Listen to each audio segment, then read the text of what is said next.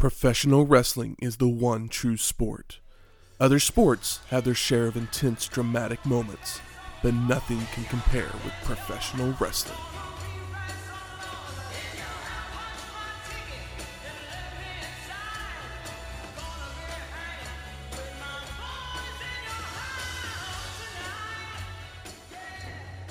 Welcome to Wrestling History X, where three friends come together to talk about the stories behind the matches.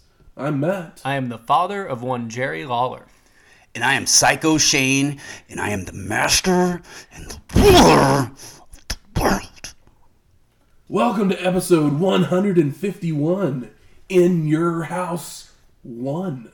A premier mega event. Whoop whoop. We're in your house, guys, and in your ears. Michael, I'm in your house. Oh my gosh, you. Oh, we house. are in Mike's house. Every Uh, every episode it- it recorded is in our- my house. It is our primary recording location. Yes. Yeah. That's what I said when I walked in today. Is I'm here to cook. In, In your, your house. house. like, all right, man. This, Welcome in. this is the inaugural In Your House pay per view produced by WWF. It would take place on May 14th, 1995, at the Onondaga County War Memorial in Syracuse, New York, with an attendance of 7,000 people and a buy rate of 332,000 people. Not too bad. The cost of this show, we kind of talked about how I believe last week WCW had raised their prices on their pay per views. WWF decided to do these in between the big five. Yeah, it's almost like a monthly Clash of Champions sized event Yeah. Where it's like, you know, a little bit shorter and s- s- marquee matches. Yeah. So the the usual price for the big five WWF pay per views was thirty dollars, but they made these smaller ones only for fourteen ninety five. I mean- so half the price. Smart. Spoiler alert, I think this is worth 14 bucks yeah. 95. I agree.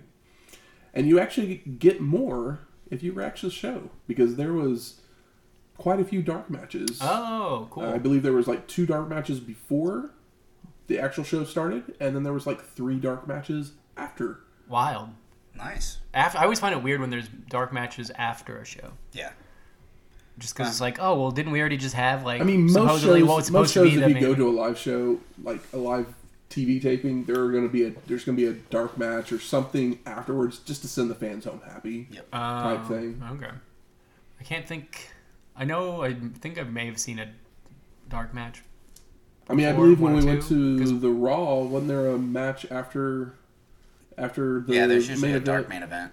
Yeah, that usually like the champion or something like that, like one of the big baby faces. It's like Yeah, it's like back- there's this yeah. cliffhanger moment, and then all of a sudden somebody's running out to the ring that has nothing to do with it, but they're here to have a, a match with.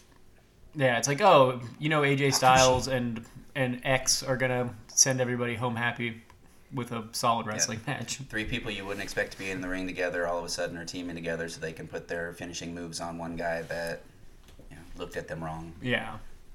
And honestly, after sitting through a bunch of stories that make no sense at a Raw, you deserve maybe you know a wrestling match. That's right. You need that feel. Maybe just a wrestling It match. might be the one of the few times that wrestling is actually happening. Uh huh. at maybe it'll just be two guys flexing. But the show is in Syracuse, New York. Tis, tis, tis. So, what deliciousness did Shane bring us this week? Well, I was doing my research as I do when I do these things, and was looking up what are some signature dishes from the Syracuse area, and one that popped up on several lists caught my attention. It is called the salt potato. It's typically a, uh, a side dish during the summertime or picnics, that kind of thing, where it's just a, a simple a simple dish of new potatoes boiled in extremely salty water and then oftentimes tossed in uh, butter with some chives or herbs.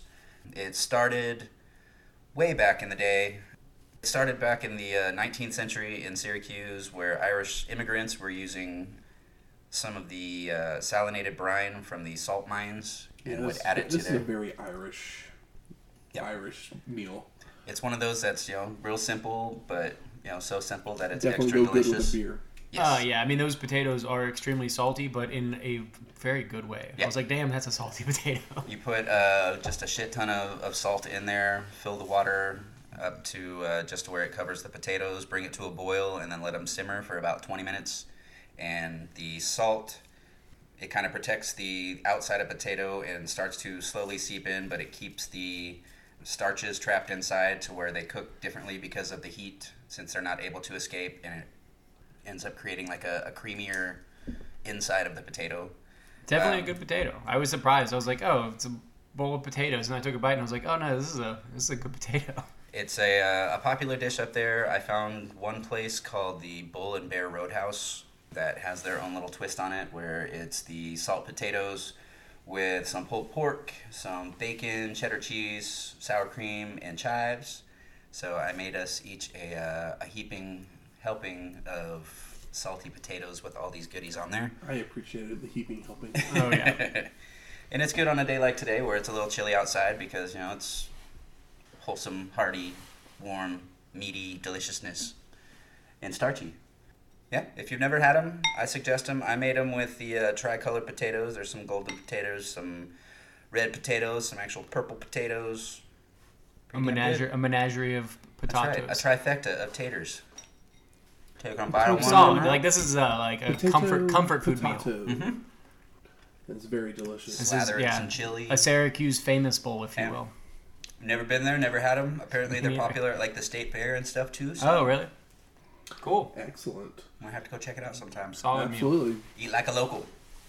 Well, right around the same time as In Your House One, Montel Jordan was in the middle of a seven week run at number one with his song, This Is How We Do It. Um, on Friday night. Na na na na na na. That, that's the right song, right? Yeah. Uh, Yeah. yeah. It's Friday night. When I was- feeling all right. when I was a- here on the west side, so I reach for my forty and I turn it up. What, uh, the driver takes the keys to my truck. I always was confused when I was a kid. I was like, Montel, like the guy from TV, Yeah. like the daytime talk show guy. now Montel Williams, No, Montel Jordan. Jordan. Uh, is this? I mean, this song still gets plenty of play Oh, yeah. today. Like yeah. it's uh, stood the test of time. But my question is, is there another Montel Jordan song? I want to It say is he like- had a follow up, but no. Not not this way. It's kind of like uh, Sir Mix-a-Lot with like big butts or whatever, and then the next song's like put them on the glass. It's like, well, you can't go from song about butts to song about tits. Like, like come on, man. It's like MC Hammer, can't touch this. He had a couple I other mean, songs afterwards, MC but, Hammer had a few more hits than. but nothing that reached. Nothing that's memorable Yeah. really now, like, unless I you mean, were like really. Pray into it. was not that great. Addams Family rap. but you know both those songs. you cannot name another Montel Jordan song. Uh, yeah, I kind of missed the MC Hammer thing. I remember a little bit of the Saturday morning cartoon. I didn't even know he had a cartoon. Yeah, I, gotta mean. I was I must have been really have little. Any other songs? Yeah, I'm just, like he had to have other singles, but there's not one that still gets radio play today. Like I listened to I guess his other. He had a song hit number four later that year in Get It On Tonight. Hmm. But I couldn't honestly, yeah the chorus isn't hitting. I have no clue. But I mean, I hear this song. I feel like uh, almost once a week. I only listen to Let's see, looking at that same the album. old school hip hop station, so like this song still gets plenty of radio play because that's like the one station in my car. If I'm not using my telephone, it just defaults to uh, V105, old school hip hop. So uh, this is how we do it. It's still in uh, high rotation over there. Yep. Right next to Usher and Keith Sweat, and then like even Ludacris is on there. and Some early Kanye West. They really took yeah started where they only had like 40 songs, and now they've or now they'll play 50 Cent, which doesn't necessarily feel old school, but I guess it is at this point.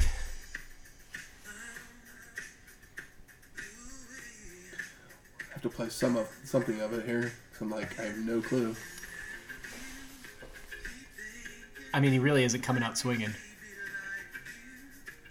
It does not ring any bells. It's got Sounds some like island something some Tony- island vibes. Sounds like something Toni Braxton should be singing. Oh, good call. I mean, it's not a bad song by any means. But, But it'd it's, probably be better if Toni Braxton but sang it. I- it's definitely not something that I've ever heard before. So Yeah, I like the weird steel drum uh, keyboard or whatever. But I'm a sucker for a steel drum. What can I say? the thing I remember most about this song, uh, it and Adina Howard's "Freak Like Me" were both out at the same time, Uh, and they were usually in the top ten on TRL. Because TRL I was would, in on I would 95? race home. I would race home from junior high at this point, yeah. and to watch TRL. So Oh, that was that was pre Carson Daly. because. I was a Yeah. you know Yeah, I mean, I did the same thing, but for me, hormones, you know, teenager, and you know, freak like me and Montel Jordan had you know very attractive ladies, ladies dancing about. You know, '90s, like I guess probably '90s eight to 2000 was my TRL watching because I think Carson Daly shows up basically around '98 because it used to just be like Carson Daly a thing. on this point. So I can't remember if 95? it was or not. I thought that they didn't really because they didn't really turn it into a big live I know it thing in like shortly Times Square until around like this time, but I can't towards remember the if it was turn of the century. already happening. So I think this may have been when like Matt Pinfield or was Jesse already on there at that No, time? No, he's not till like he basically shows up in like '99, Okay. 2000. Or did they still have like the old school? MTV hired Daly as a VJ in '97 Okay, as a permanent VJ. So he he had been doing some of the summer beach house programming while he still worked at his radio job, and he hosted TRL from '98 to 2003. So you guys are right. yeah, because like I think I remember when I first saw TRL, there was So not a was it host yet. It, was, it seemed like it was just a video countdown show. MTV TRL host, 1995. Well, this says TRL's original run was '98 to 2008. But, Okay. So, Where, what were you? You were so might have just been was I watching? You were probably just watching like a video countdown because Well, they used VH1 to did them have- every day too after school. They used to have yeah a, a music show like a call-in request type deal that they you know before it became TRL. I think. In '95, my parents told me not to watch uh, MTV because of things like Beavis and Butthead, and I was a very good child, so I just listened. So I didn't really So I watch remember- MTV until I was older. Because Dave Holmes, I remember Dave Holmes being on the show as a Yeah, Dave Holmes is the as best. one of I love that the, guy. um, and Hilarie Burton was on there as well because she went on to act in other things like Yeah, Dial MTV ended in '91. Dial MTV. The first vi- 86 to 96, so maybe that's what it was. Was Dial MTV. I just swear I thought it was MTV Live. Earlier. I think that's what it was. Yeah, the predecessors MTV's of Most Wanted. Its direct replacement in June 91, which ran until 96. So maybe MTV's Most Wanted. That could be. Yeah, but it was basically a hottest videos thing. Yes, it was. Yeah, because VH1 had one too, but it, they didn't. They only changed it. They played it the same. They played it every day, but they wouldn't change the programming until the next week. Like, so they basically did one episode a week, but played it fucking you know five to seven times. The longest running video on TRL was Backstreet Boys' "Shape of My Heart" for 61 days. That's It's pretty good and also surprising.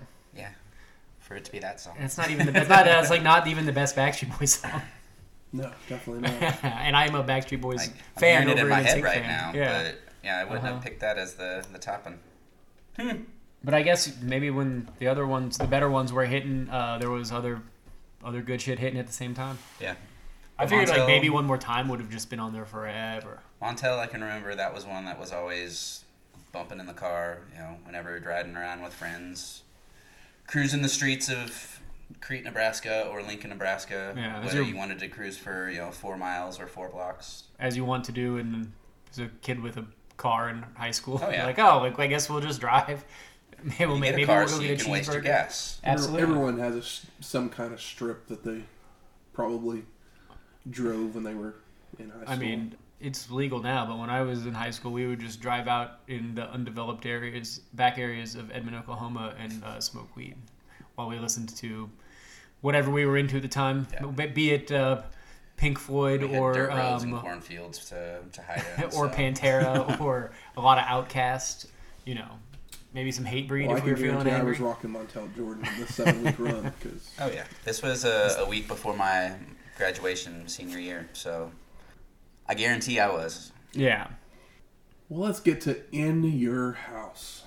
We see the WWF logo come on the screen before fading to Todd Pettengill narration over shots of a house and highlights and promos from our competitors. And whoever that cameraman was shooting the shots of that house was horrible at their job. I hope they uh, either got some extra training later on, Maybe it was just stock footage. moved on to a different field because, I, yeah, it sucked. Yeah, I have no clue what this house actually looks like. At I mean, any yeah. point. All the only thing I really noticed, and I don't even know if it was the house or the set, but it was that super '90s like cookie cutter house that has that like thin half circle window that's at the front. They were. I just remember I saw that, and it just brought back memories of like every home that I ever saw living in California as a kid in like a suburb of Sacramento that was basically new. So it was like every house looked like fucking that. I love that they have a, a show in New York giving away a house in Florida. Yeah, I mean, I mean, I'd rather live in Florida than Syracuse. Yeah, it's true. But like Shane said, that this is the pay per view where they give away a house, and I, we'll we'll talk more about I know that I've, as I we have go. so many questions. Vince McMahon then welcomes us to the show along with Dok Hendrix. I never realized Dok Hendrix was with D O K. yeah, I thought it was DOC. Yeah, me too. And I was like, what is this with this K? And I assume it's because he likes rock and roll, so he's doing like a Dr. John slash Jimi Hendrix thing. I don't know if the Dr. John part's right, but the Hendrix Nobody would be able obviously. to spot Michael P.S. Hayes. No, no way in hell. Sorry. Yeah. No, no, it's fine. As, as you said, that's Michael P.S. Hayes. And the last time we saw him was at Super Brawl 4, episode 112. How long has he been with the WWF at this point? I mean, I think he's been a backstage guy for probably a while because he really wasn't, even when he was at that Super Brawl 4, he was not under contract to WCW. But I know he wasn't with WWF yet. Yeah, was that when he was. I don't remember. Doesn't matter. Was that It the doesn't one where He was supposed to Jimmy fight. fought Yeah, he was supposed to fight, and they made Jimmy fight instead. That's exactly what I was going to bring up. But yeah, I was like, is it even worth it? Who the hell did he fight? Johnny? Was it Johnny B. Bad? I don't remember. Yeah, but probably. Who did Johnny B. Bad not fight between what 1990 and 95 at this point?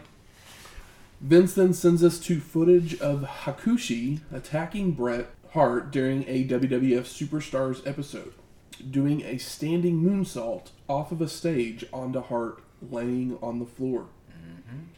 We then go to Pettengill and he interviews Hart in the back, and he says Hakushi may be undefeated, but he's never faced someone like me. And I will continue to prove that I am the best there is, the best there was, and the best there ever will be. And I've dedicated this match to my mother because it's Mother's Day, guys. Happy Mother's Day, um, Helen. Helen. That's right. Yeah. I wonder if anyone else will get a Happy Mother's Day. I, I yeah. I mean, who knows? I think wrestlers have mothers. Some do. Some of them, pro- their mothers probably could have, you know, tightened, you know, been a little more strict at home. So we go to our first match Hakushi with Shinja versus Bret, the Hitman Hart. And now there's a story behind this match, as Brett had won WWF Magazine's Award of the People. He's the people's champ. That's right.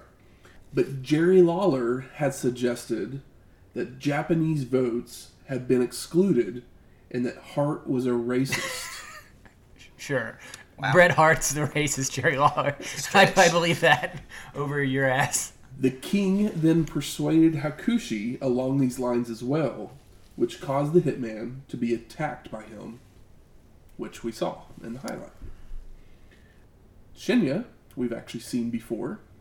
Last time we saw him, he was Sato, part of the Orient Express at WrestleMania 6. So I kept looking at him thinking, he looks really familiar, but then I thought, well, He's in, maybe like, it's just white because I've face, seen too, him so it's way hard. back in the day as Shinja, so it's just the image that's popping in. But yeah, that makes sense now. Yeah, I didn't look it up because I knew Matt would have an answer for me. I like surprises. For WrestleMania 6, that was episode 44. If you Dang. listen to that one.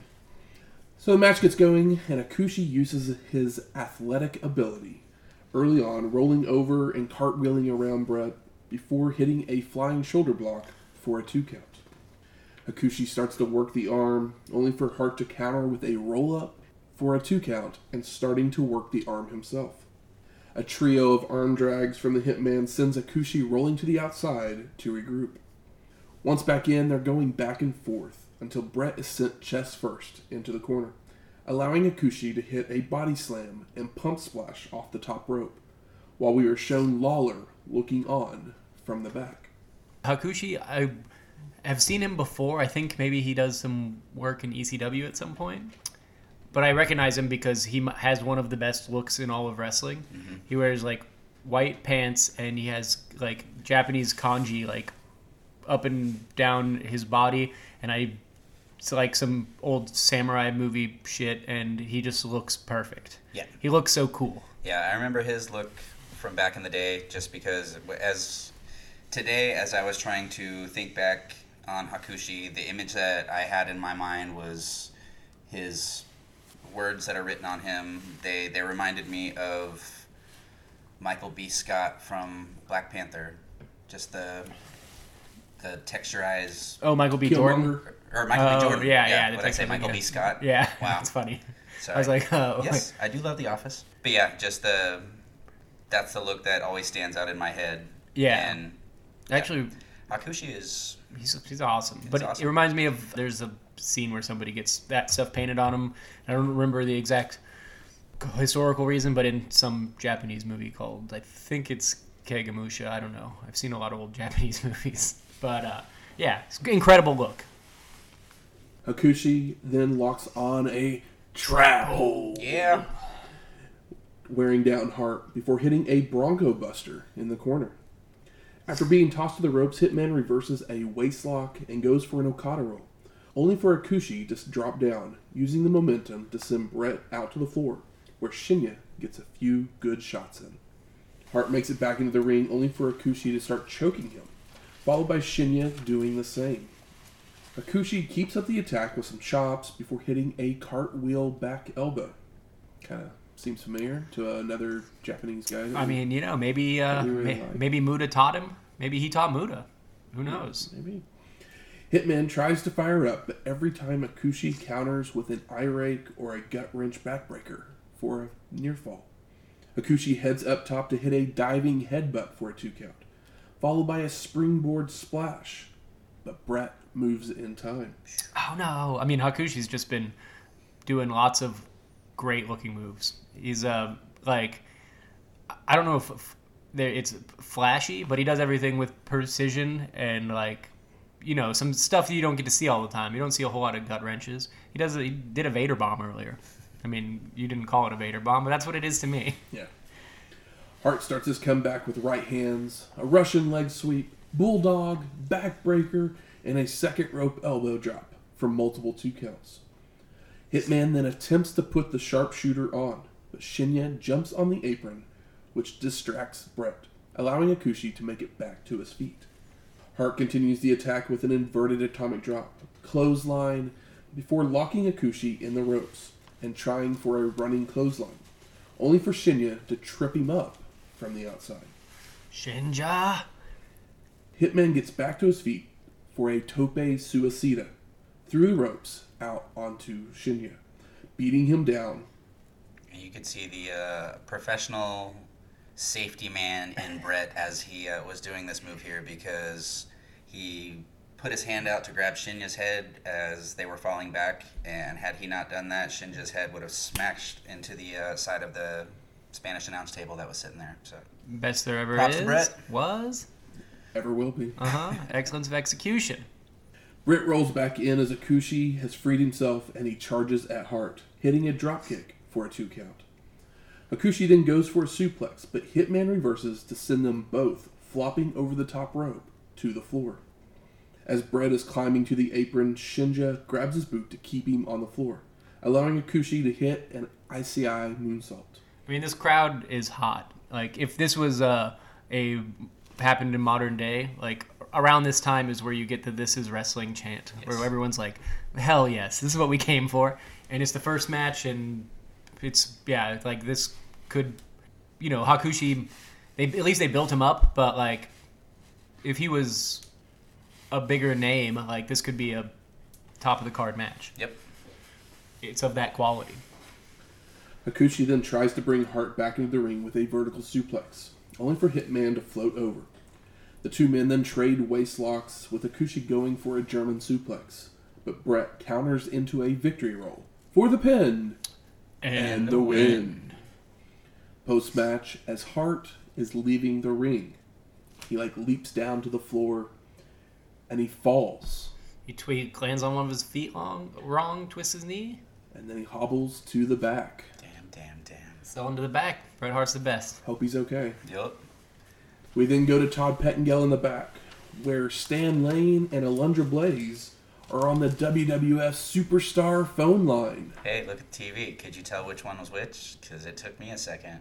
I kind of forgot what they had done to Alundra Blaze's look in the uh, mid 90s. Because, I mean, Medusa was always very beautiful and feminine to an, you know, to an extent. She'd come out there with a little masculine energy to kick somebody's ass. Well, I mean, you could she's tell just she was a she's just a badass. Yeah. But yeah, she doesn't she doesn't have like masculine facial features Yeah, or anything. but looking at this one because her hair was cut so short, she was sitting next to Stan Lane, and the only thing different about them was he was wearing a black tuxedo jacket and she was wearing, you know, a fringy ring jacket. But yeah, she was very Stanish in this uh, oh yeah. this shot. I also have to say, I was fortunate enough to see Bret versus Hakushi live Oh, uh, back in the day, a few weeks before this show. I Oh, believe it was a dark match nice. That's uh, awesome. for for this show. Yeah, seeing them live and then watching them on TV, it's it holds up over time. So Yeah. And so that's not the biggest. You, it's not a diss on Alundra Blaze because No. Stan Prime early Stan Lane. no, Stan's a True, beautiful true man, hunk. but- Yeah, now he Yeah. just kind of looks like a guy that would sell you a used car with his haircut and his suit. Definitely. But back in the '70s with his like mustache and long hair, like he This was. just yeah. shows how wasted Alundra was. He you was- know. he should have been beautiful. and then had her sit on the phone. Yeah, he should have been beautiful, Stan Lane, because Bobby doesn't quite have the same face. no offense, Bobby Eaton. So we haven't seen Lane since Super Brawl 3, which was episode 87, or Blaze since SummerSlam 94, It's really sad. back in episode 130. She's the women's champion, and it's been almost a year since they put her on. I a- know. We got a couple of Pay-per-view. good matches with her and uh, Bull Nakano, and it'd be nice if we could continue to get some things like that. Bring somebody else over to work with her. I don't know, just an idea. Lawler then walks by saying he is ready for his match. He wants it now. That Bret's injury doesn't mean anything. But Todd says that the winners come to the 1 900 room after they win. So the king suddenly gets something in, on his beeper and he leaves. Oh yeah, he's getting a. a Sent a message from his mom or something like that. Mm-hmm. yeah, mom, Yeah. getting a page from mom on Mother's Day. You gotta go take care of that. Yep. Pettengill then sends it to Stephanie Wiand, who shows us footage of an armored car bringing all the entries for the house giveaway. Oh, we need an armored car for that. I was curious. I was like, wait, what's in the armored car? I never, I couldn't quite figure it out. I was like, they're bringing a Brinks truck, but like, there's no money on the line. I missed that line, so I was just kind of like head scratching. I was like, I know it has something to do with the house, but I mean, that makes more sense than me not having any idea what it was, I guess. But I don't think anybody's trying to juice the numbers. But we'll find out how real this was at some point. I'm sure you'll illuminate it to me. So Vince then welcomes in 123 Kid on the phone. And the kid promises revenge once he heals from a neck injury that the roadie had caused him, which was actually a legit injury. The kid in 1995 doing an interview sounds just like Sean Waltman today doing an interview. just has not progressed on the uh, better side of things. Yeah, I mean, years. he Well, I'm sure most of the time when he talks, then and now, he probably smoked something before he's Oh yeah, done so. definitely, um, definitely weed at this point in his life, which is good. I'm glad that Sean Waltman's doing well. But I did listen to his podcast that he had a while ago, uh, and it was always fun because like he's a really charming guy, but he doesn't really have a whole lot to say, and he doesn't do it very well either. So I don't know why I even listened to it. But I was just like, I just kind of like him as a, I know that he's had his trials and tribulations, but he came out on the other side of it. Will we be seeing him again soon? Because I believe he's been cleared to return to the ring in 2022. Where will he show up? Any ideas? I don't know. I don't know that I want to know. Him, him, and Maybe the Royal Rumble? Could be. yeah. I wasn't even thinking of that. I did not know he was not. That- I didn't know he that's wasn't. That's a good place for Yeah. those old timers to Yeah. Yeah. do something. I didn't know he wasn't cleared. I just thought he's old and chilling. Yep, I don't know what the the reason he wasn't cleared previously, but yeah, there was something that I had read just recently that he's officially been cleared by the doctors to return. well, I mean, get get your money. Go right. get your payday, bro. McMahon then goes to Ramon in the back, where Razor says he has been having handicap matches all along. You know, having to fight Jarrett and the roadie, because the roadie always interferes. Yeah. But now it's a legal match.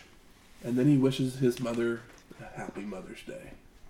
Uh, yeah, I mean, now they can actually tag instead of Roadie just being a rapscallion. So we head to our second match Double J, Jeff Jarrett, and the roadie versus Razor Ramon in a handicap match. And this is what our third Jarrett and Razor match. I believe so, Yes. And uh, I've loved all of them. Yes. So, you know. yeah. We'll see how Yeah, much you like this yeah, I know. I was already excited. I was like, cool. Maybe uh, maybe we're two for two already. So Jarrett and the roadie go for the double team at the outset, but the official clears the roadie out to the apron. Double J has then been taken down by multiple right hands by Razor, sending him out to the floor to regroup. Back in the ring, Jarrett starts slamming Ramon into multiple turnbuckles, only to miss a dropkick, allowing Razor to fire back with a clothesline to again send Double J out to the floor. Jarrett trips up Ramon and drags him out, but Razor recovers to slam Double J's head into the apron, only for the roadie to attack him from behind. They roll back in with Jarrett tossing Ramon back and forth before hitting an enziguri and strutting to the fans' delight. Double J then starts running the ropes, and he goes for a crossbody, only for Razor to catch him and hit a fallaway slam. Makes the cover, but the roadie breaks it up. Jarrett now makes the tag, and we get Roadie for his first legal WWF action, hitting a running clothesline, a whiplash, and multiple elbow drops to take down Ramon. Double J returns to go for a sunset flip off a telegraphed backdrop, only for Razor to just sit down on the shoulders, which lead to the two trading near falls. Jarrett with a back elbow tries for a vertical suplex, only for Ramon to counter into a small package for a two count. It's a big boy to lift up for a, a suplex. but Double J recovers to hit a clothesline. The roadie starts stomping away on Razor, which, who begins to fire up, only for Jarrett to run in to break the momentum. Double J then leaps off the second rope, but Ramon catches him in the gut on his way down, follows it up with an atomic drop, and sets up for the Razor's edge, only for Jarrett to back body drop him over the ropes to the floor, hurting his leg. Oh no. The roadie climbs the turnbuckle and he comes off with a flying clothesline to knock Ramon back to the floor. Double J is celebrating the countout victory when Razor makes it back into the ring at the count of nine. So Jarrett climbs the turnbuckles and hits a crossbody, but Ramon rolls three, and he got him! He got him! No. N- no, no, he, he didn't. Nope. That's Vince. Yeah, yeah. Vince's actual line. Mm-hmm. Double J stays on top with a drop kick for a near fall, then a swinging neckbreaker, but misses a body guillotine on the ropes. The two men start running the ropes and bump heads for a double KO, with Razor making it to his feet, first to hit a back suplex for them to both be down once again. Jarrett makes the tag, allowing the roadie to hit a second rope knee drop for a two count. He then applies a reverse chin lock I laughed at that when that happened. Second time in, it's like, all right, you did the elbow drop and some stomps. Now you're back in, elbow drop, reverse chin lock. like, all right, Roadie, cool. You're the best talker in your family, not the best, not the best working Armstrong. Ramon begins to fight back, slamming Roadie's face down to the mat. Double J tags back in, but Razor continues to come back with right hands, tossing Jarrett into the Roadie. Ramon then hits a super back suplex on the Roadie, but this gives Double J time to recover and attack from behind, trying for the figure four, only for Razor to kick him off right into the Roadie on the apron, which knocks him down to the floor. Ramon then hits the razor's edge on Jarrett for the pin and, And the the win. Post match, Ramon grabs the roadie to hit another Razor's Edge, but Double J clips the leg before slapping on a figure four. I mean, they got to get their heat back after after losing. All of a sudden, Aldo Montoya runs in, attacking the roadie with a drop kick and a clothesline. But Jarrett blindsides him and they toss him out to the floor. The two men would go back to working on Ramon when a fan would run into the ring, giving them a double noggin knocker and a body slam on Double J before officials could break it up. Who is this mystery fan? Maybe we'll find out soon. Mm-hmm. Now you might be wondering why was Aldo Mon- why did Aldo Montoya run down? Well, I mean, his last name. That's why. Because he has something to do with it. so basically, like when one two three kid got hurt, Aldo Montoya kind of stepped in as Who's the other little guy that we have? That can- Razor's be a little partner buddy. there for a little bit, and he actually got a intercontinental championship match as well. Oh, that's But cool. they screwed him out of out of that chance as well. Yeah, there's like, oh, I mean, yeah, they weren't. So he was him- kind of he was in that mix of things leading up to the pay per view. He got a tiny little feature. You know, good for him. Still wearing a uh, a jock strap on his head though. Yeah, superhero gimmick thing. We get an ad for King of the Ring 95 with medieval times actors using swords before transitioning to wrestler. I know. I was pumped. I was like, hell yeah, we're getting King of the Ring again soon. I love a one night tournament. We then see Lawler in the back with President Jack Tunney. That's right. You're a president. I'm a king. I outrank you. He's demanding they start his match with Bret Hart right now, but Tunney isn't hearing it. Vincent sends us to a highlight package on Psycho Sid, where he's just destroying opponents, including horrible looking power bombs of Bam Bam and Razor. Mm-hmm. He's then shown attacking Shawn Michaels on an episode of Raw. McMahon then sends us to Barry Didinsky. Oh, Barry, where have you been? What a last name. Didinsky. Why didn't I use that? I'm Shane Didinsky. Shane, do you remember Barry Didinsky? nope. Oh, I sure don't. No. Nope. He Let us know. basically was the merch guy. Okay.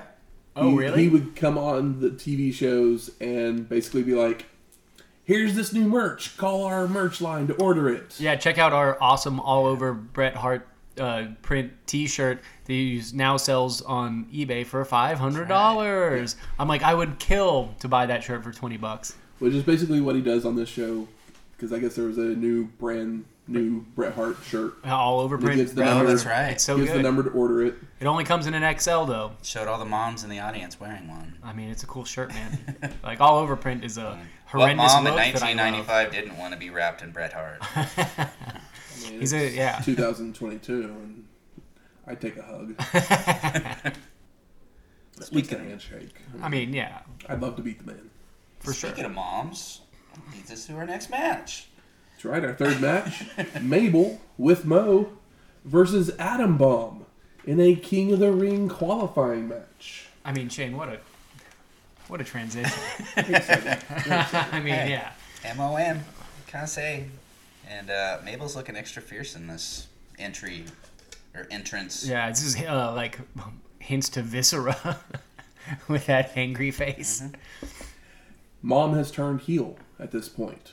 Oh, Yep. I mean, I guess so. Adam Bomb is not a heel.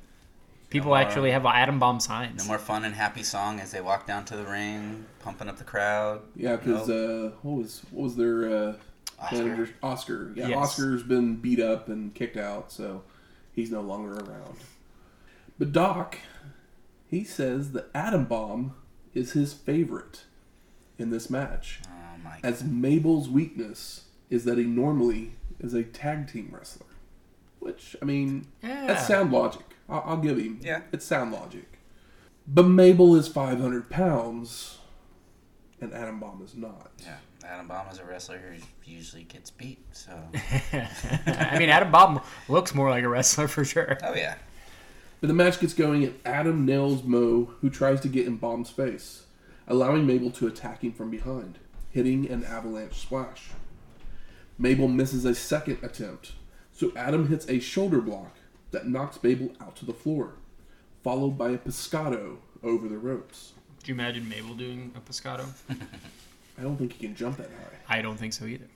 Bam Bam is not 500 pounds. Vader is not 500 pounds. yeah. Mabel is rolled back in with Bomb following in with a slingshot clothesline for a one count. So Adam goes up top for a clothesline for another one count. Mabel then hits a spinning wheel kick, tosses Bomb to the ropes where Adam goes for a crossbody, only for Mabel to catch him and hit the power slam for the pin and, And the the win. So Mabel qualifies for the King of the Ring tournament. Yeah, he did. Bum, See? bum, bum. There's one person you have to look forward to Yep. in the tournament. The other thing where I was like, well, I mean, maybe Adam Bomb would win. They gave him that cool thing where it shot up like a little puff of smoke that looked like an atomic explosion, which I thought was very funny. And a weird little touch just for Atom Bomb. Well, this would be the last time they sent him off with a bang. we would That's see. Atom Bomb for a couple of years. Hmm. Buh, buh, bye. Thanks for when, when coming. Atom Bomb your favorite? I mean, he's he's up there with Crush. Yeah, I think. we go to the back. Todd Pettengill's there with Razor Ramon, and he introduces his mysterious helper, Savio Vega. Oh yeah. So the last time we saw Vega was at Royal Rumble 95, so just a couple months ago, episode 141, when he was Kwang. God. Kwang. Kwang. Kwang. It's like such a I don't know. It's such a bad name. It's good. It's It's how a redneck uh, calls uh, the Avengers' greatest foe.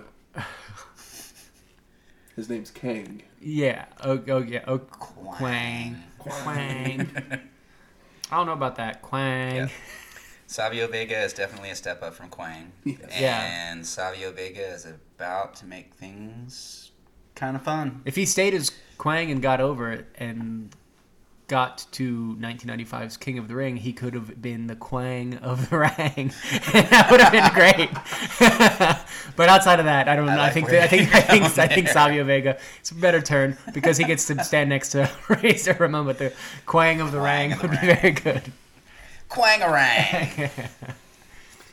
So we're headed to our fourth match the Smoking Guns of Bart and Billy Gunn pew pew. versus Owen Hart and Yokozuna with Jim Cornette and Mr. Fuji for the WWF Tag Team Championships. You know what I would love?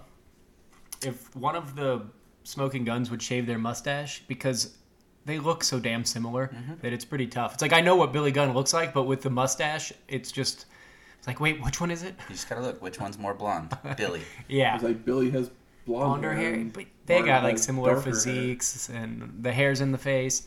But uh, I love that uh, Owen Hart like with the sword image that they put into the ring because right now they're using like the what do you- Holographic stuff. yeah what do you call the uh, Or not holographics, but, uh, uh, projection. projections yeah and um, they're all they're all super fun but this Owen Hart one has uh, is, is real nice before any of those four men hit the ring, or actually, I guess the guns were in the ring. yeah they didn't really get an entrance Yeah. Foreshadowing? The guns, the guns don't get an entrance. but all of a sudden, Lawler charges down to the ring as he still wants his match with Bret Hart to start ASAP. But officials send him to the back. so like that's it's not how it it's works not time yet, bro. It's, we got this match going on.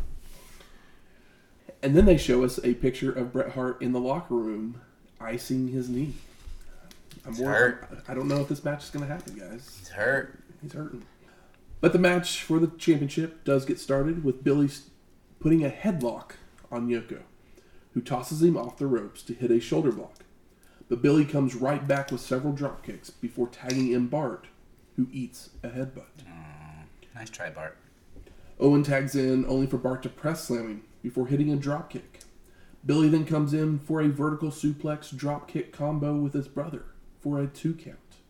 Billy gets distracted by Fuji waving the Japanese flag, allowing Hart to recover and hit an enziguri.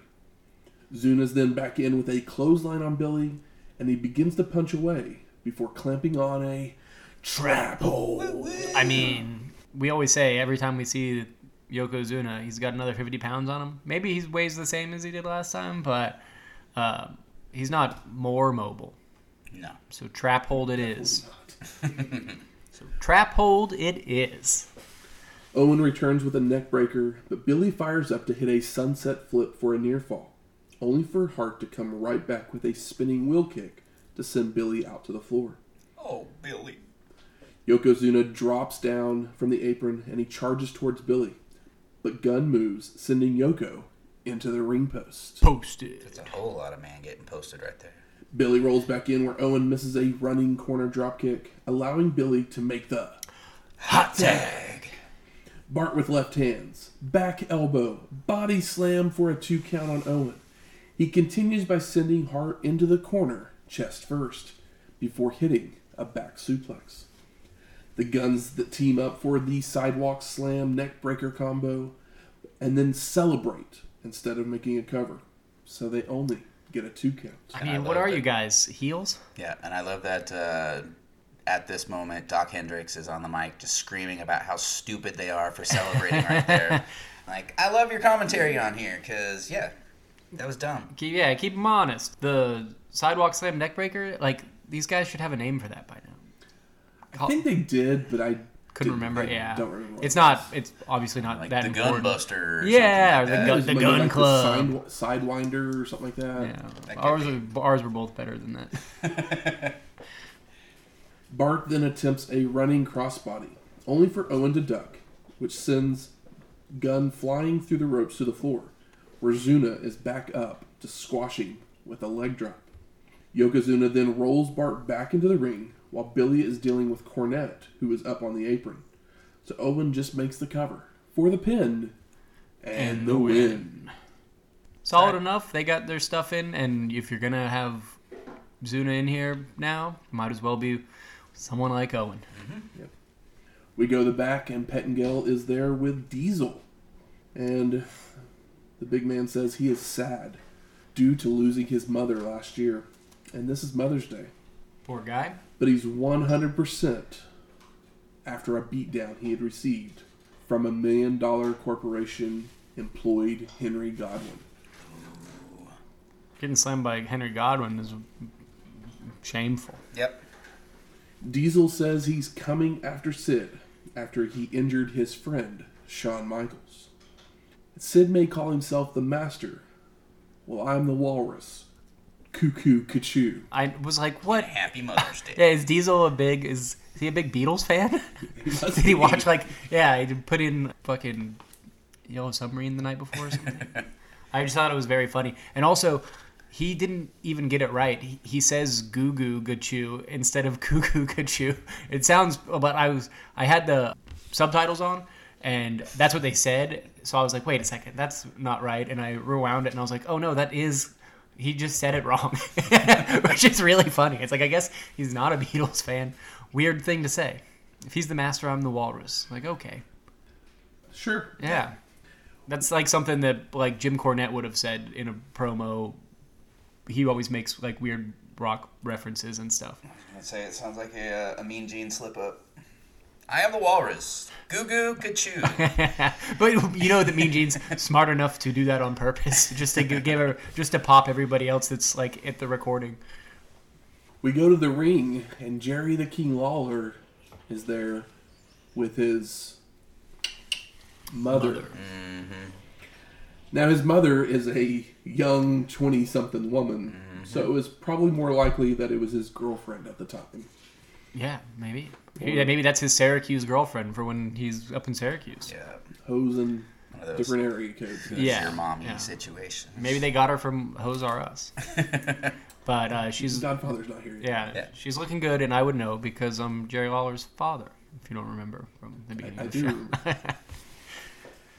Lawler cuts a promo insulting Bret and his mother, and then dedicates the match to the young woman that's right there. uh, who he's referring to as his mother. Yeah. Then the mother challenges Helen Hart. and the king says, if you want to see wrinkled flesh, that's probably her. We then go to the back, where the hitman is with Todd Pettengill. And Todd asks about the leg. Bret gives a little smile and says, it's 100%, Oh. as he jumps up and down. Oh yeah, I love you know, Jerry has been so shitty to Bret over the course of like a year plus at this point that Bret can do stuff like this, and it's just like, yeah, no matter what Bret does, it can't be worse than what Jerry's done, and Bret also wouldn't stoop to those th- things either. So it's yeah, it's the it's the good kind of, you know, it's like fair. He's very fair in his uh, revenge. So we go to our fifth match Jerry, the King Lawler, with his mother, versus Bret, the Hitman Hart. Now, Hitman hobbles his way out to the ring, Yeah, he's just joshing him. but then shows Jerry that he is perfectly fine, and the King's reaction is perfect. Oh yeah, and I love that Bret does that, and then like, and then goes back to hobbling on the knee, and then walks in, and, like it just to just to be a, a shit in his cut, just to just to, yeah, he's having fun, and he's like, oh, you're it's yeah, you're about to get it, brother. Bret starts laying it in on Lawler, with the King rolling to the outside to escape, but Hart stays on him, running Jerry into a guardrail and slamming his head into the steel steps. Back in the ring, Hitman keeps up the attack with a snapmare, leg drop, backdrop, and some chokes, only to telegraph another backdrop, allowing Lawler to hit a pile driver, but Bret no sells it. Hart bulldogs the King, giving him a pile driver in return followed by standing on him in the ropes. Lawler rakes the eyes to break the momentum, body slams Hitman, and heads up top. But Bret catches him in the gut on his way down. Hart with a back elbow, headbutt to the gut, and just starts beating on the king. When Shinja appears on the apron, and the ref goes over to deal with him, while Bret's tossing Lawler to the ropes where he collides with the official sending Earl Hebner tumbling out, but his leg gets caught in the ropes, so he's just like dangling. This is what we call one hell of a ref bump. Yes. Earl Hebner's taking one for the team. Hart continues the beat down with a Russian leg sweep and the second rope elbow drop, while Shinja is shielding the ref's vision from seeing Hakushi run down to nail Hitman with a top rope double axe handle. The king sets Bret up for a pair of Hakushi swan dive headbutts before Shinja frees Hebner from the ropes so that he can see Lawler jackknife cradle up Hart for the pin and, the win. Post match, Jerry and Hakushi look to double team the Hitman, but Bret ducks a clothesline, allowing him to fend them off to clear the ring. And this is the kind of interference that doesn't stop the momentum of the match. Because there's so much interference these days that just like turns a match super cold. But this is still kinetic, and it's still telling like a story, and it doesn't really take you out of it. Like, I don't know. I think that this is done really well. Even if you, of course, want to see Bret beat Jerry Lawler, don't we just want to see Bret and Jerry Lawler again? If we can get two bet matches from Bret on each pay per view, like why not? Very true. and I'm not mad at this at all. I was like, oh, it was, it was done like textbook well. We go to the back with Psycho Sid, and he says that time has run out for Diesel, and he will become a symbol of the many victories he will have, and that he is the master and ruler of the world. Of the world. Yeah, he does that th- through his teeth and his eyes are shaking. Honestly, is the best thing Sid ever did his Psycho Sid promos. Um, and Psycho Sid promos probably, yeah. They're, they're, I think they're really good. Yeah. Like for as, as silly it may be, but we're talking about wrestling, and this is not even just wrestling; it's WWF wrestling. it's gonna be silly, but I think that he does that. He did, yeah, he does it really, live. really well. I mean, he looks always looks impressive, and he can power bomb the shit out of somebody. Yep. We then go to Todd Pettengill and Stephanie Wiand by the screens to show footage of the house before they draw the winner. I'm so excited for some explanation, and I truly hope you have it. So remember the armored car? It brought all the envelopes, and they have it in a big, like, almost swimming pool of right. envelopes. Yeah, it's like a, it's like Over 300,000 submissions. You know what it reminded me of? You know when you go to like an aquarium and they have a thing where it's like you can touch the fishes or whatever, and it's just like this giant plexiglass with no lid. It was basically one of those full of letters. But they decide to mix up the envelopes some more. Yeah. So they go swimming. So what are they going to use? Wiand says a rake, and Todd's like, "What a great idea!" And he runs off to the Garage. garage, and he actually gets a pair of rakes. Yes. Just like two big, you know, green This is wood this is handle rakes. WWF comedy guys. Yep. Mm-hmm. They what be- have they got? right- Yeah, I can't do a Vince. begin raking the envelopes. Kind if you want to call it that, it's like they just They're scratching them. scratch the surface, Yeah, it's like a- literally. There's a lot of envelopes in there. It's like Yeah. we should have got a tumbler, but I guess they want to they want to put over the fact that so many people sent something in. I mean, if that was the case, yeah, have have all those things in a plexi bin that dump into a cement mm, mixer. There you go. turn that on. That's fun. Because this whole rake thing was just lame. I was like, But, this doesn't seem very fair. I mean, you don't have a cement mixer in your garage, I guess, at the house that they're giving away.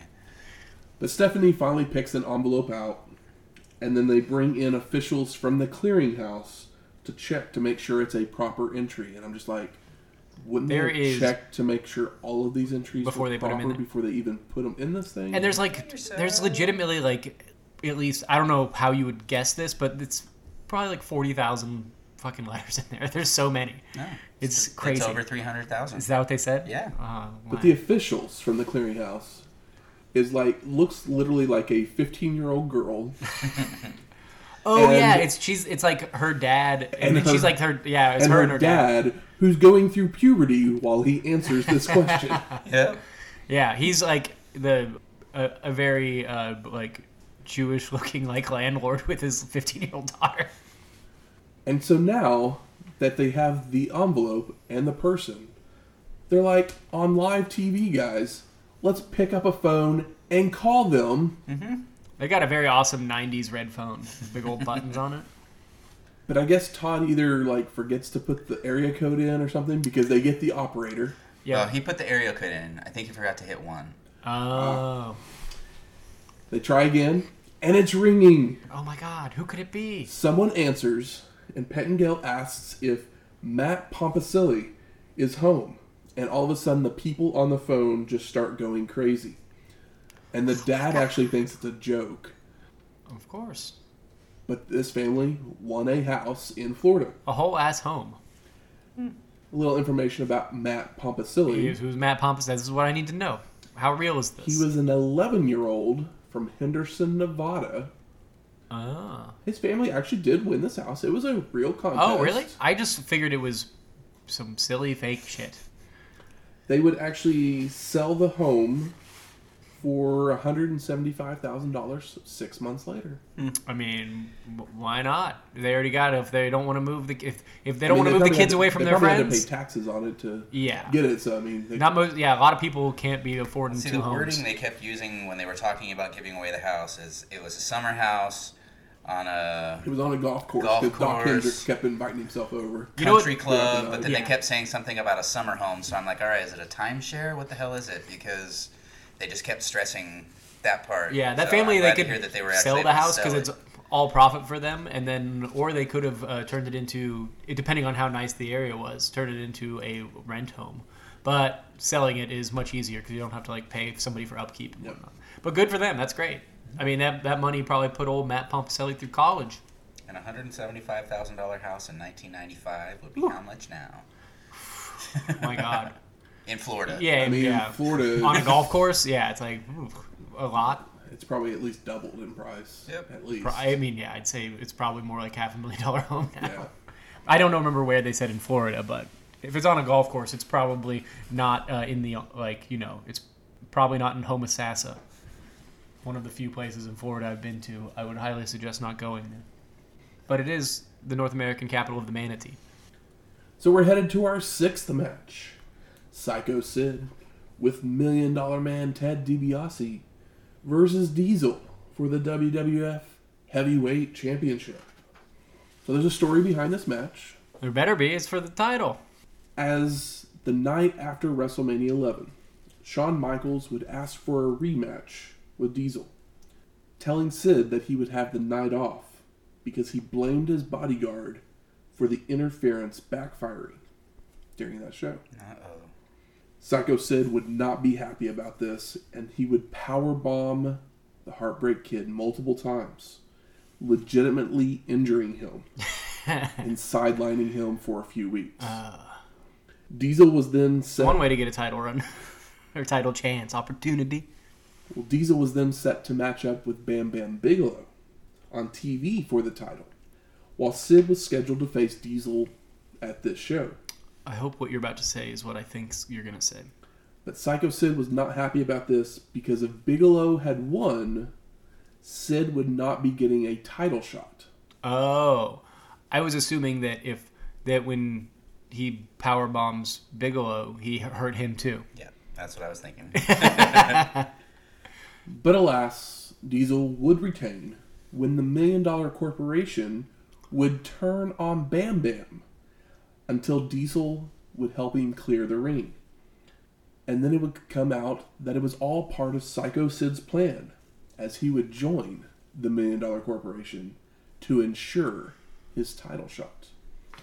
Hence the hmm. reason Ted DiBiase is his manager for this. Yeah, it sounds all good. I guess, yeah. How WrestleMania 11? It's like how long ago was that? I guess that was the first time we've seen Sid in the WWE. A couple weeks ago. yeah, a couple weeks ago. It just seems like a while ago. But that, like, yeah, I was like, I was watching this. and I was like, have we seen Sid yet? And I was like, oh, I guess yeah, he had that at WrestleMania 11. But Remember he pulled the turnbuckle pad yeah, off yeah, I do. I and they missed it. Mm-hmm, for sure.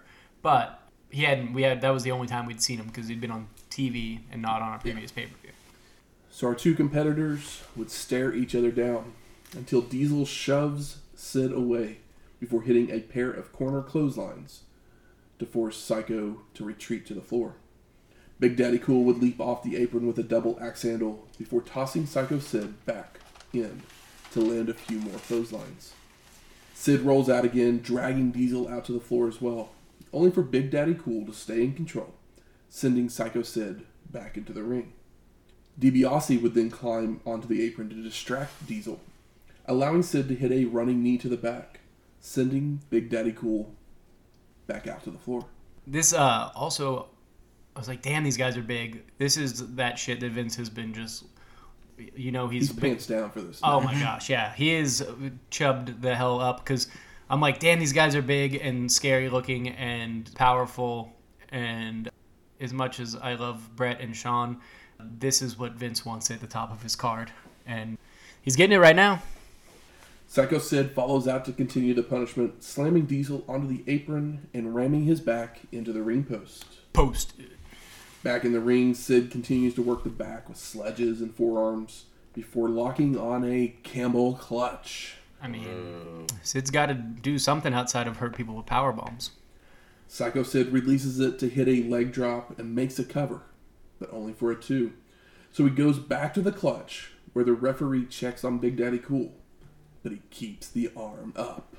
And Sid's clutch is not very clutch. No. It kind of looks Sid's like a, clutch is very Sid. Sloppy. it looks like he's in a foreign country, like taking about to take a shit in like a hole in the ground. Sid goes for a sit down splash on the back, only for Diesel to move, but he runs right into a chokeslam. Psycho Sid then plants Big Daddy Cool with a power bomb and starts gloating. So once he makes the cover, he only gets a near fall. Sid then charges into a corner, but Diesel moves to avoid, grabbing Psycho Sid to deliver Snake Eyes, a big boot, and a jackknife power bomb when Tatanka runs in to break up the pin and cause the disqualification. To to talk to, to talk to who? To oh, the guy that that guy. Yeah, that guy. yep. Post match, Million Dollar Man and his teammates join in in a three on one beatdown before Sid sets up for another power bomb, only for Diesel to backdrop Psycho Sid to escape, followed by Bam Bam Bigelow running down to the ring to clear it. Diesel would celebrate in the ring because he's still the champion, as Vince says his goodbyes. Hmm. We then get a commercial This is a great commercial. for WWF where there's aliens talking about Earth, how it is destroying itself. And one of the aliens asks if there's any reason to not eliminate Earth. He's like, hey, these guys are already fucking it up. Why don't we just take it out? it's like, oh, okay, sound logic, alien.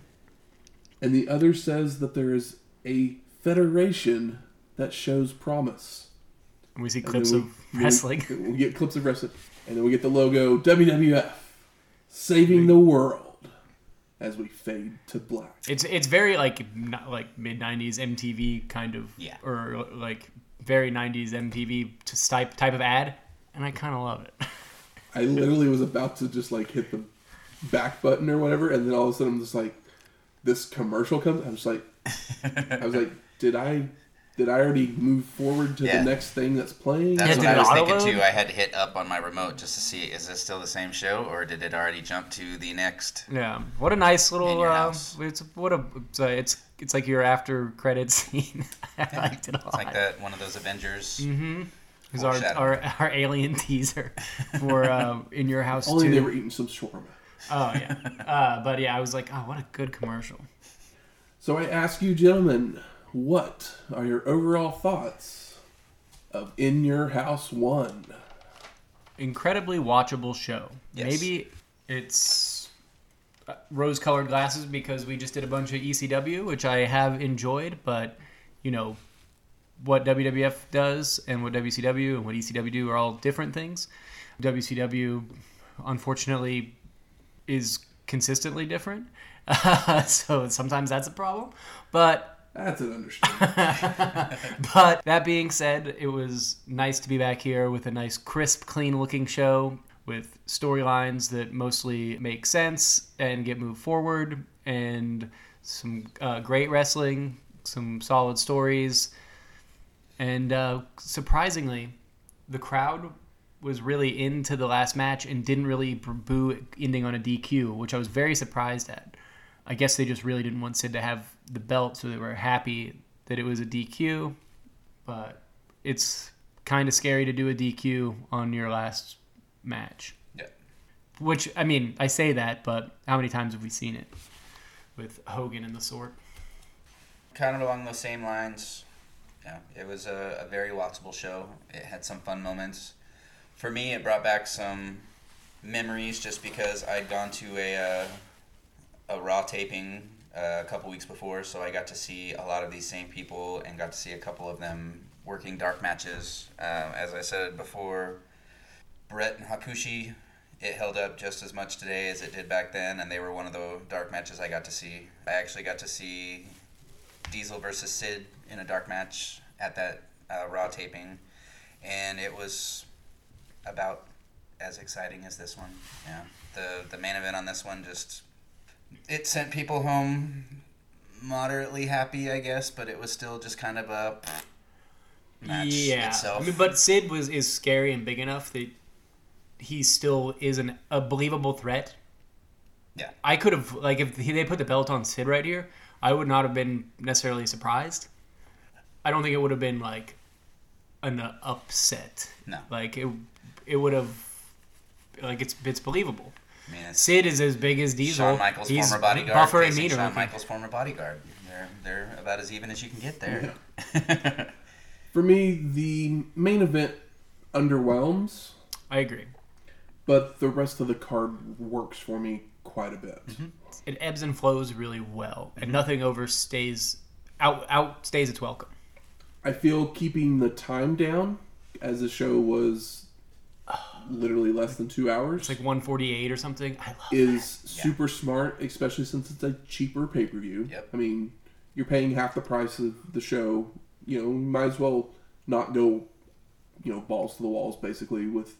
But on the same note, because of that, It's lean and mean. it does rob us of certain superstars not appearing on this show. Because, you know how I said earlier, there were some dark matches. Mm-hmm. Like yeah, they I'm interested to hear these. they did three dark matches after the show went off the air. Who'd we have? Undertaker and Kama. Okay. I mean, The, people are the gonna Supreme pop. Fighting Machine. You know, People are popping hard for uh, UT, so Mm-hmm. you know. Bigelow and Tatanka had a singles match, Nah. Uh, b- I mean, Bigelow's cool. Save it as a dark match. and Owen Hart and British Bulldog. Okay, see, Oh, wow. Yeah, the two names that were standing out to me was where's British Bulldog and where was Lex? Yeah. So I mean, Yeah, two out of three. I mean, honestly, those are all I mean fine. the Bulldog Owen match was filmed for a Raw, so they they filmed them Yeah. But that one was. I mean, we still one was had actually used, yeah. we did have Owen though, so that was a plus. Yeah. Owen Bulldog. I mean, I understand why you wouldn't just put that on a pay per view if it's not a current story or whatever. But like, what a It, it was a King of the Ring qualifying match. oh But I mean, I think you you definitely want the championship match on the pay per view. And a Yeah, qualifying exactly. Match, it makes for a good TV Yeah. match. Yeah, and, like, I which mean- is where where it ended up being shown at. who doesn't want to see Bulldog versus Owen? Mhm. Like that sounds so good. Good. Where, where's the smart marks at? All right. Fuck you. I think it's time we smark it up. So, what are some of the best moments of the show for you?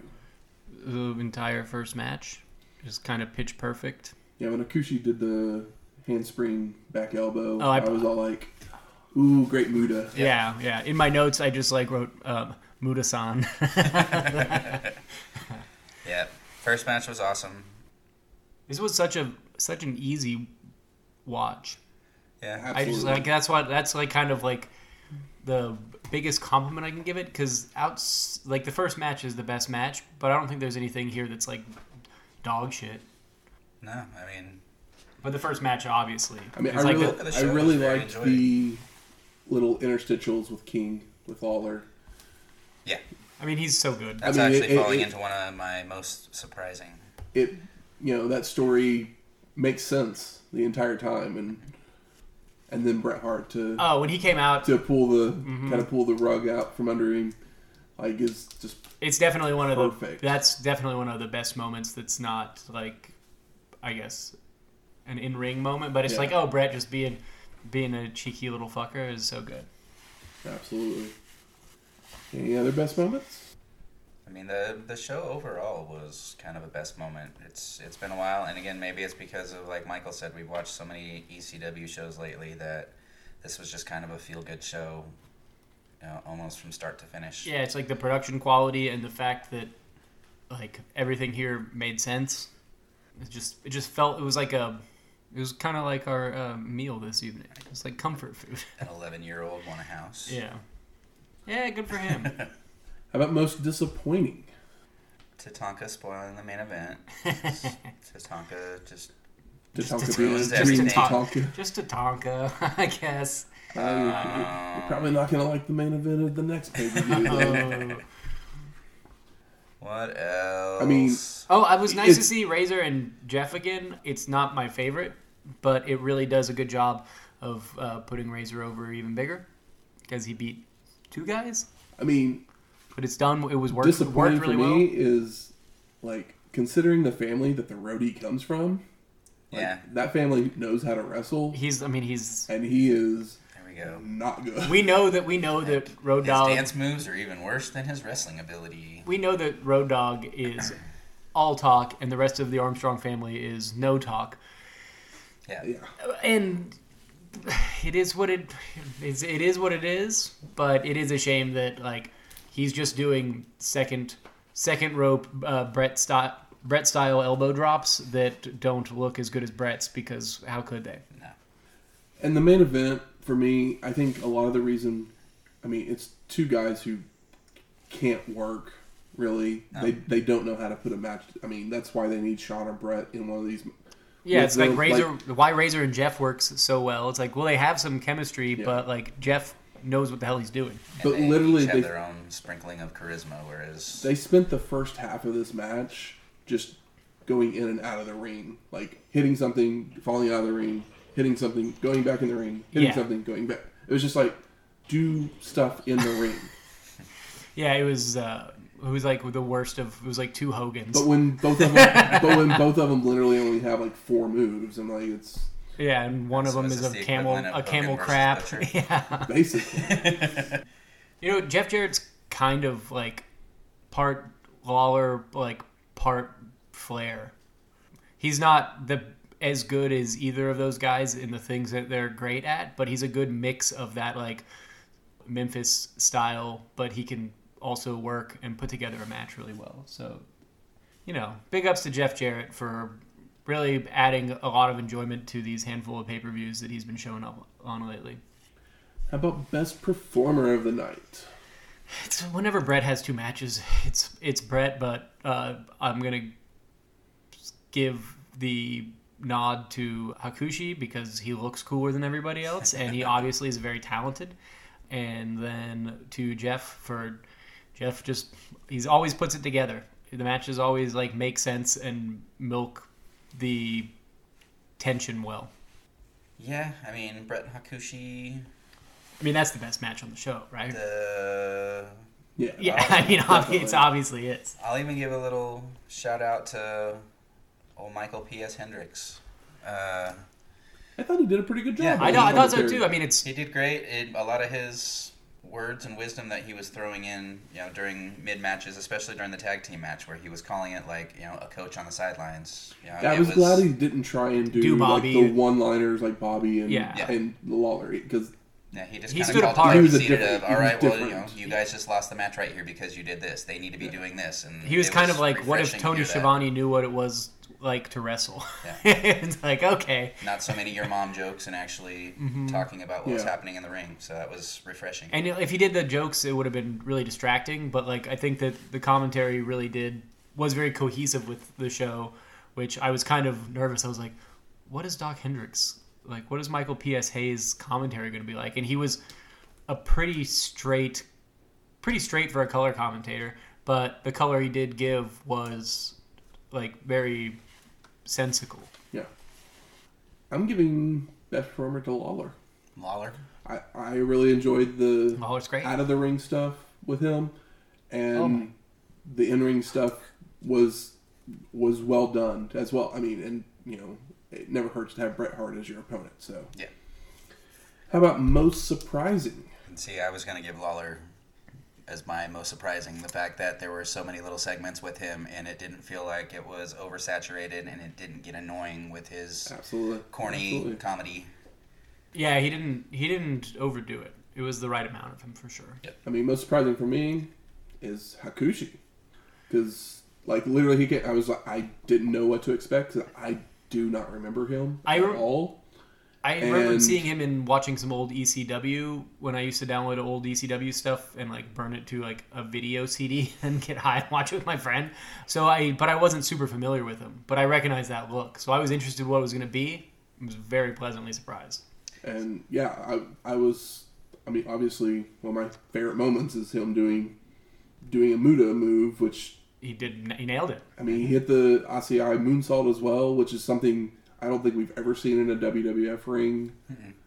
He was Not that I super crisp, anyways. and his move set was really fresh for a WWF show. But I can guarantee there's probably not very many people on this WWF roster that he could work with. No, no, like, Like, he could probably Shawn's work with Jeff. right now. He could probably work with Jeff Jarrett, but like Maybe one, two, three, but he's also injured. Yeah, and one, two, three, like is still maybe a little.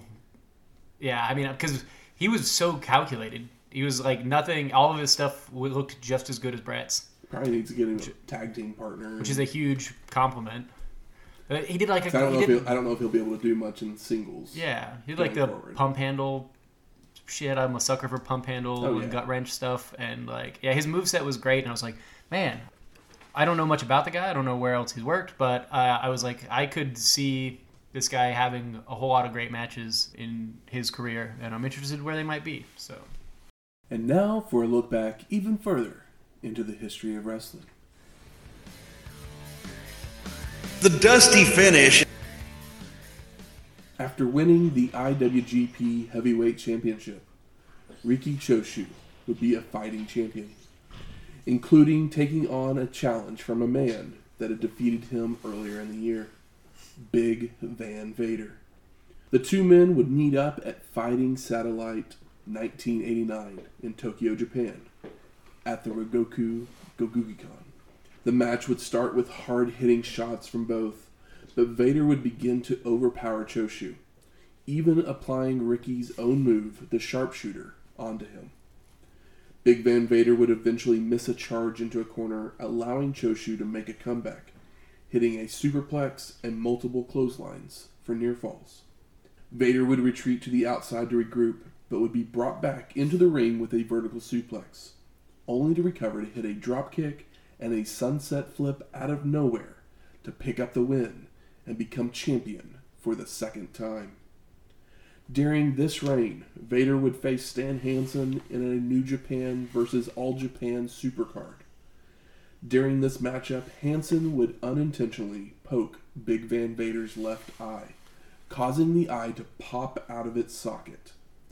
Vader would push it back in to hold it in place with his eyelid, continuing to wrestle until the match was considered a no contest. As a result of the injury, Vader would have to have a metal plate surgically placed under his eye. Vader would also begin working in WCW to help build his notoriety in America during this time. Big Van Vader would hold the IWGP Heavyweight Championship for over a year until he would eventually meet his old rival once more right back in Tokyo, Japan. Damn, Leon, you're a trooper. Yep. One of the craziest things I've ever because I've watched the video. Oh, really? It's I'm just like holy. I mean, the match sounds great, uh, but uh, Choshu suplexing Vader back into the ring. Whew. Uh, I'm sure it wasn't the cleanest suplex, but still, Big still ass impressive. suplex. Pretty clean. Pretty, pretty clean. It was pretty clean. Uh, but yeah, the Because you can watch that match on New Japan World. I, don't know, I know what I might be doing before I go to sleep tonight. Uh, the, but yeah, can you imagine Vader does those those uh, shoot? We call them the the shoot Vader fists, like in the corner. Mm-hmm. Imagine him like just pissed off, holding one eye closed. like Choshu might have got knocked a little silly. I don't know. Next week, Slamboree 1995. Get out your baseball bat. Why is the Slamboree logo always a baseball diamond? Because they get out your baseball bats. Grand Slam, man. Yeah, it's the Grand Slamboree. It's not in a baseball arena or anything. I don't know. I just always Yeah. thought it was funny. But yeah, Slamboree. Slamboree. Uh, Back to some the legends. W. We'll get some legends. oh, of course we will. Heck yeah. We get some Hall of Fame.